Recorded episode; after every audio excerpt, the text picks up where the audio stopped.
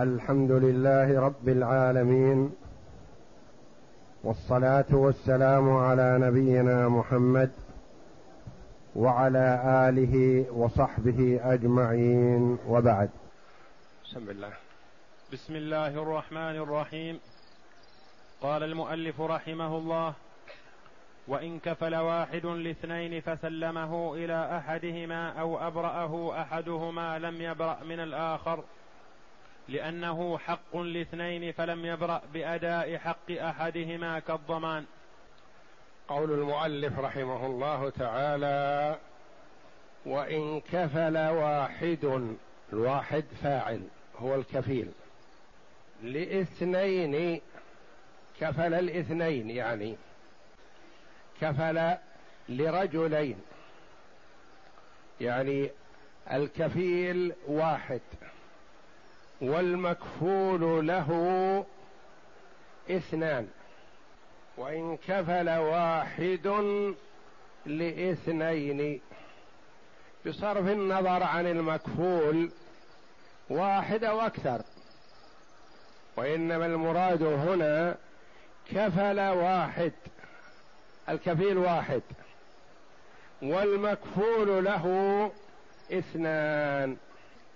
فمثلا زيد وعمر لهما حق على هذا،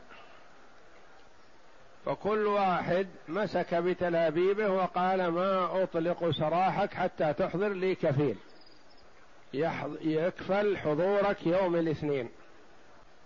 فجاء شخص واحد وكفل لهذا وكفل لهذا، كفل واحد لاثنين، لكل واحد منهما حق، وكل واحد منهما يقول: أريد حضوره يوم الاثنين، فسلمه لأحدهما يوم الاثنين. هل يبرأ من كفالته للآخر؟ لا. توضيح هذا: اثنان لهما حق على واحد، وكل واحد منهما يقول للمدين للغريم: لن أطلقك حتى تحضر كفيل. جاء شخص فكفله لهما، قال: متى تريدانه؟ قالوا: يوم الاثنين في المحكمة. فالكفيل أحضر المكفول يوم الاثنين في المحكمة وسلمه لأحدهما، ثم تفاهم هو إياه ثم انصرف. فجاء الآخر يقول: أنت كفيل، يقول: أنا جبته للمحكمة وسلمته لصاحبك وأنت وإياه سوا. قال: لا، ما نحن سوا. هل يبرأ من كفالته للآخر؟ لا. هل يبرأ من كفالته للأول؟ نعم، الأول سلمه إياه فيبرأ، الآخر خرج قبل أن يراه، يلتفت الغريم صاحب الحق على الكفيل ويقول: سدد ما عليه، لأنك ما أحضرته لي، أحضرته لصاحبي ولا يهمني إحضارك لصاحبي، أنا أريد أن تحضره لي ليمسكه القاضي. وهذا معنى قول المؤلف رحمه الله: وإن كفل واحد. الواحد هذا فاعل، قد يتوهم البعض أنه مفعول، يعني كفل واحدا، وليس كذلك. المؤلف رحمه الله بين أراد أن الكفيل واحد والمكفول له اثنان، وبصرف النظر عن المكفول ما جاء له ذكر، واحد أو عشرة. وإن كفل واحد لاثنين فسلمه، يعني سلم المكفول إلى أحدهما أو أبرأه أحدهما، اتصل به ليلة الاثنين أحد الغريمين وقال: لا تحضر الرجل باكر، أنا عندي شغل لن أحضر للمحكمة، لا تحضره. قال: أنا ما أستطيع أحضره إلا غدا، لأني ملتزم بإحضار يوم الاثنين، وأما عدا يوم الاثنين ما ألتزم. قال أنت بريء منه، أنت بريء منه، لأني أنا صاحب الحق هذا يقول أنا ما أستطيع أحضر يوم الاثنين فلا تحضر الرجل. وسلمه إلى أحدهما في المثال الأول، أو أبرأه أحدهما قال أنت بريء من الكفالة، لم يبرأ من الآخر، الآخر له حق ويلزم أن يحضره له أو يسدد ما عليه للآخر.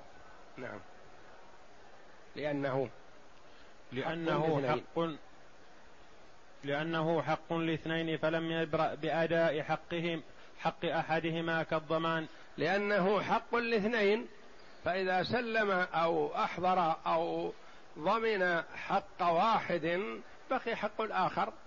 نعم. وإن كفل اثنان وإن كفل اثنان لرجل فأبرأ أحدهما لم يبرأ الآخر أحدهما فأبرأ أحدهما لم يبرأ الآخر كما في الضمان.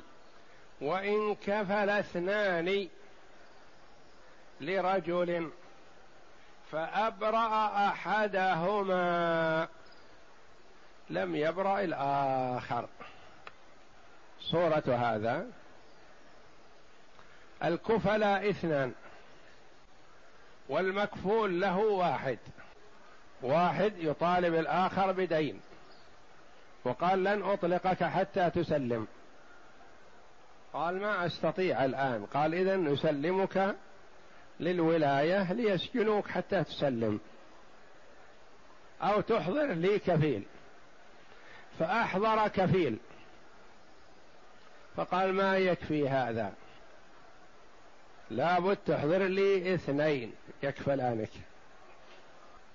وإن كفل اثنان لرجل فأحضر اثنين كفلا بحضوره فأبرأ أحدهما، يعني الاثنان التزما بإحضار المكفول يوم الاثنين، اتصل أحدهما أحد الكفلاء بالرجل ليلة الاثنين وقال عندي مريض في المستشفى أو عندي جنازة لازم أعمل أسعى لتشييعها وأنا كفلت الرجل لك غدا أحضر وأنا الآن ما أستطيع، فأرجوك أن تعذرني وتعفيني من الكفالة.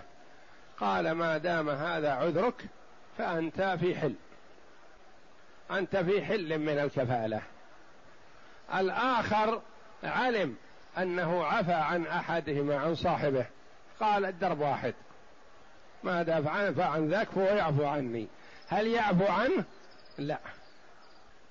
وإن كفل اثنان لرجل فأبرأ أحدهما، هذا الذي عنده مريض أو عنده جنازة أو عنده زواج أو عنده شغل ما اعتذر، فالآخر على كفالته، ما ما يقول ما دام أبرأ صاحبي فأنا مثله، لا، لم يبرأ الآخر كما في الضمان. لو ضمن الحق اثنان ثم جاء أحدهما وقال أرجوك تعفيني من الضمان أنا ما عندي شيء، فقال أنت في حل، فيه ضمين آخر والحق على المدين فأنت في حل. هل يبرأ الضامن الآخر؟ لا. وإن سلمه أحده أحدهما لم يبرأ الآخر وإن سلمه أحدهما لم يبرأ الآخر. اثنان كفلا بشخص يحضرانه وقال مثلا أحضروه يوم الاثنين في المحكمة، فأحضره أحدهما وسلمه للرجل وقال هذا الذي التزمت لك بإحضار يوم الاثنين في المحكمة هذا هو، فالرجل رآه تساهل في إمساكه وحفظه لأن فيه كفيل آخر، فانطلق. الرجل الذي أحضره برئ لأنه سلمه له، الرجل الذي لم يحضره ما برئ إلى الآن، يلزم أن يحضره، لأن صاحب الحق يمكن تساهل من أجل أنه عارف في كفيل آخر. وإن سلمه أحدهما أحد الكفلاء سلم المكفول، الآخر الكفيل الآخر ما سلم وما حضر ما برئ، لم يبرأ الآخر، لأنه نعم لأنه برئ من غير استيفاء الحق، فلم يبرأ صاحبه كما لو برئ بالإبراء، كما لم يبرأ صاحبه، لأنه برئ من غير استيفاء حق. قال هذا هو، هذا الكفيل المكفول الذي التزمت به هذا هو. الآخر ما يبرأ لأنه ما أحضره وما استوفي الحق. لكن لو قال الأول هذا المكفول الذي التزمت به، قال نعم خلاص، قال المكفول كم الحق الذي لك؟ قال لي ألف، قال خذه. هل يبرأ الآخر في هذه الصورة؟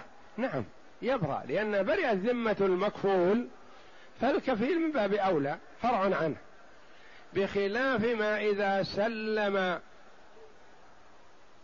المكفول حضر ولم يسلم الحق، فالذي أحضره يبرأ، والذي لم يحضره إلى الآن ما عمل ما يجب عليه فلا يبرأ، لأنه برئ من غير استيفاء الحق، لأن الأول اللي أحضر صاحبه برئ لكن الحق ما بعد استوفي إلى الآن. لو كان استوفي الحق برئ الاثنان معا، لكن لما لم يستوفى الحق هذا الذي أحضره برئ، وذاك الذي لم يحضره ما برئ، إما أن يحضره مرة أخرى وإلا يسلم ما عليه. نعم فلم يبرأ صاحبه، نعم فلم يبرأ صاحبه كما لو برئ بالإبراء، كما لو برئ أحد الكفلاء بالإبراء كما قدمنا. قال له مثلا يا أخي أنا مرتبط، أنا مشغول، أنا عندي كذا، أرجوك تعفيني من الكفالة، قال أنت في حل، فلا يبرأ الآخر، هذا عذره وأبرأه والآخر لم يبرأ. نعم ويحتمل أن يبرأ كما لو أدى أحد, الضام أحد الضامنين الدين، ويحتمل احتمال آخر إذا أحضره أحدهما برئ الآخر، لأن الغرض من الكفالة من الاثنين الحضور، وقد حصل الحضور فيبرآن معا، هذا احتمال، وما كان احتمالا فيرجع إلى اجتهاد الحاكم. نعم وإن قال الكفيل أو الضامن برئت مما كفلت به، لم يكن إقرارا بقبض الحق لأنه قد يبرأ بغير ذلك. وإن قال الكفيل أو الضامن برئت مما كفلت،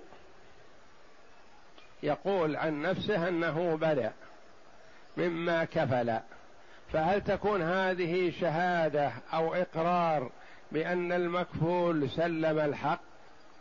لا، ليست شهادة ولا إقرار بأن المكفول سلم الحق، لأنه قد يبرأ قبل الاستلام كما حصل في الرجل المعذور الذي عنده مريض أو عنده زواج وطلب من صاحب الحق أن يبرئه فأبرأه وهو لم يحضره، فإذا قال برئت فكأنه أبرئ من الحق، يعني أبرأه صاحب الحق والحق لم يستلم بعد، فلا يكون هذا إقرار بأن المدين سلم الحق. نعم فصل: إذا طولب الكفيل بإحضار المكفول به لزمه أن يحضر معه. إذا طولب الكفيل بإحضار المكفول به لزمه، من هو الذي لزمه؟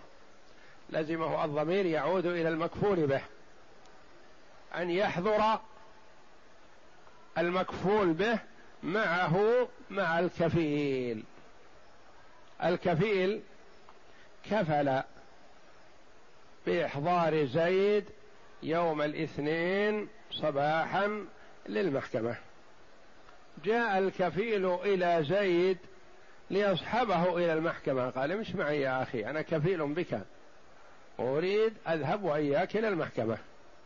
قال لا يا أخي، أنت ما عندك لي حق ولا عندي لك حق، ولست شرطة ولا إمارة ولا شيء من هذا، لن أذهب معك. هل يصح له هذا؟ لا، لأن الكفيل ذمته مشغولة بإحضار هذا، ولا تبرأ إلا إذا أحضره، فيلزمه يلزم المكفول أن يسير معه. إذا طولب الكفيل بهذا الشرط، ما طولب الكفيل وقال اذهب معي يا أخي أسلمك للمحكمة، ما يلزمه. لكن إذا طولب الكفيل لزم المكفول المسير معه. إذا طولب الكفيل بإحضار المكفول به لزمه أن يحضر معه، ولا يقول ما عندي لك حق ولست إمارة ولا شرطة ولا شيء من هذا، فلن أذهب معك، مالك ولاية علي. يقول يلزمه أن يسير معه من أجل أن يبرئ ذمته، لأنه وكيل في إحضاره، لأنه ما دام كفيل فهو كأنه وكيل من قبل الولاية بإحضاره، فيلزم أن يحضره. نعم. فإن أراد إحضاره من غير طلب والكفالة بإذنه لزمه الحضور معه، لأنه شغل لأنه شغل ذمته من أجله بإذنه، فكان فكان عليه تخليصه كما لو استعار عبده فرهنه.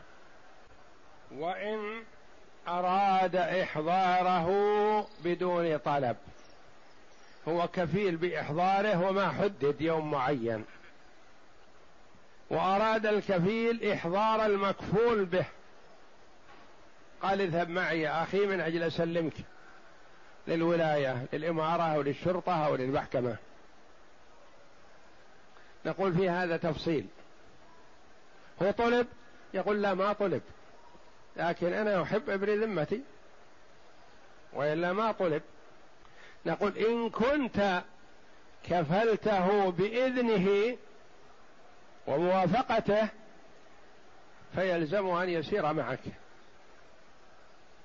لأنه أذن بإشغال ذمتك بإحضاره، فيلزمه أن يسير معك.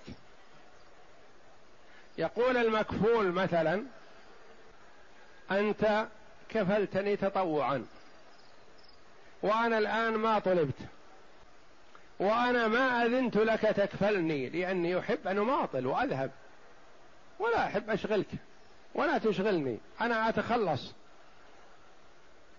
ولا أحب أن أربط معي غيري، فما أذنت لك في كفالتي، فهل يلزم أن يحضر معه؟ لا، في هذه الحال ما يلزمه، لأنه يقول أنا ما طلبت حتى تكون بمثابة وكيل عنهم، ولا أذنت لك بكفالتي حتى أخلص ذمتك، أنت الذي أشغلت ذمتك فلن أذهب معك. وهذا معنى قوله رحمه الله: وإن أراد المك... الكفيل إحضاره إحضار المكفول من غير طلب والكفالة بإذنه لزمه الحضور معه. الكفالة بإذنه لأنه شغل ذمته من أجله بإذنه، فكان عليه تخليصه كما لو استعار عبده فرهنه، استعار العبد ورهنه فيلزمه أن يخلصه. وإن كفل بغير إذنه لم يلزمه الحضور معه. الكفالة تطوع تبرع من الكفيل، والمكفول ما طلب أن يكفل، فما يلزم المكفول أن يسير معه، يقول أنا أتخلص وما أذنت لك أن تكفلني حتى تتعبني زيادة. فإذا طلب المكفول يلزم أن يسير مع كفيله، ما طلب لا يخلو، أراد الكفيل أن يسير معه لا يخلو. نقول إن كنت أيها الكفيل كفلته بإذنه فيلزمه أن يسير معك، لأنه أذن في إشغال ذمتك فيلزمه تخليص ذمتك.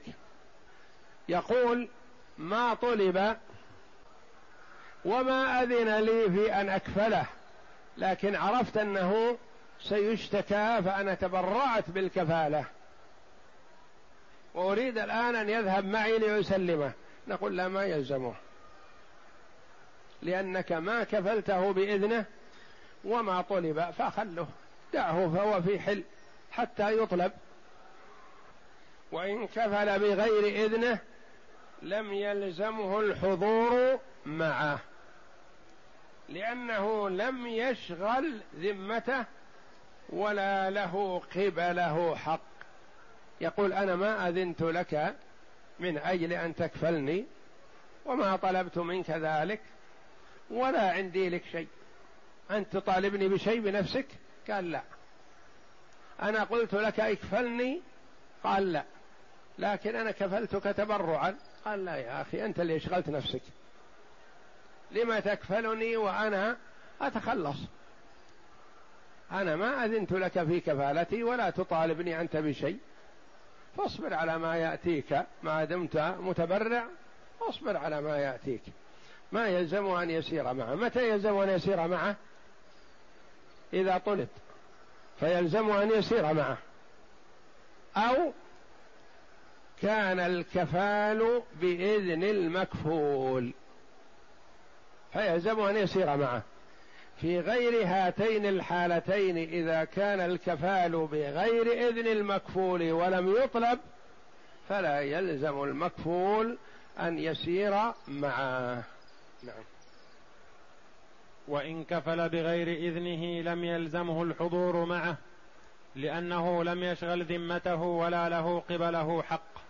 نعم. فصل: إذا كفل إنسانا أو, ضم أو ضمنه ثم قال لم يكن عليه حق، فالقول قول خصمه، لأن ذلك لا يكون إلا بمن عليه حق، فإقراره به إقرار بالحق. وإن كفل إنسانا أو ضمنه ثم قال لم يكن عليه حق، شخص كفل شخص في إحضاره، الكفيل بعدما كفل فلان جاء وقال أنا صحيح كفلت الرجل، لكن الرجل ما عليه شيء، أنا أنكر أن يكون عليه شيء، وأنتم تقولون البينة على المدعي واليمين على من أنكر، أنا أنكر أن يكون عليه شيء، وصاحبي يحضر بينة، إن على المكفول أن عليه شيء. قال صاحب الحق أنا ما عندي بينة لأني وثقت بالرجل وبعدين طلبت الكفيل، فطلب الكفيل وحضور الكفيل دلالة على أن عليه حق، فالقول قول من؟ قال فالقول قول خصمه، يعني المكفول له، لأن قرينة الكفال تشعر بأن ما كفل الرجل إلا وعليه حق، ما كفل من أجل يأتي للزيارة أو يأتي للسلام، كفل من أجل أن يبرئ ذمته بإعطاء الحق. فقول الكفيل صاحبي ليس عليه شيء ليس في محله. لما كفلته إذن أنت؟ كفلته من أجل أن يأتي للزيارة؟ لا، هذا ليس معقول. فمعناه أنك مكذب لنفسك في كفالتك إياه، مكذب لنفسك لأنك ما كفلته إلا لحق عليه. وهل يلزم الخصم اليمين؟ فيه وجهان. وهل يلزم الخصم اليمين، الخصم الذي يقول لي حق على فلان وذاك يقول ليس لك عليه شيء؟ يقول فيه وجهان، أحدهما له اليمين عليه اليمين بأن عليه بأن له حق على فلان. مضى توجيههما اقرأ في من مضى توجيههما في من أقر بتقبيض الرهن ثم أنكره وطلب يمين المرتهن وطلب وطلب يمين المر... المرتهن المرتهن هل يلزمه إذا قال ليس على مكفولي شيء وقال الآخر بل عليه ولا بينه، وقلنا ما يقبل قول المنكر في هذه الحال ولا يمينه لأنه مكذب لنفسه، هل يلزم الخصم اليمين؟ قال فيه وجهان، أحدهما يلزمه لأنه تأكيد لحقه، والثاني لا يلزمه لأن قول الآخر ليس لك عليه شيء تكذيب لنفسه لأنه ما كفله إلا لشيء ما فلا يلزمه يمين. قال المؤلف رحمه الله مضى توجيههما، يعني هل عليه اليمين أو ليس عليه اليمين؟ أين مضى؟ قال في من أقر بتقبيض الرهن ثم أنكره وطلب يمين المرتهن. الرهن مدفوع لشخص ما، وقال الراهن أو المودع الذي عنده الرهن أنا سلمت الرهن للمرتهن، وقلنا الأصل إنه لم يسلم. قال أريد أحلف أني سلمته، نقول لا يا أخي، أنت في هذه الحال مدعي والمدعي ما يطلب يمينه. يقول أريد يمين المرتهن إنه ما استلم الرهن، نقول لا ليس لك عليه يمين لأن الأصل عدم الاستلام، الأصل عدم الاستلام فليس لك عليه يمين. القول الآخر له اليمين عليه لتقوية ما ادعاه المرتهن من عدم استلام الرهن، وهذا مضى في باب الرهن. والله أعلم، وصلى الله وسلم وبارك على عبده ورسول نبينا محمد وعلى آله وصحبه أجمعين.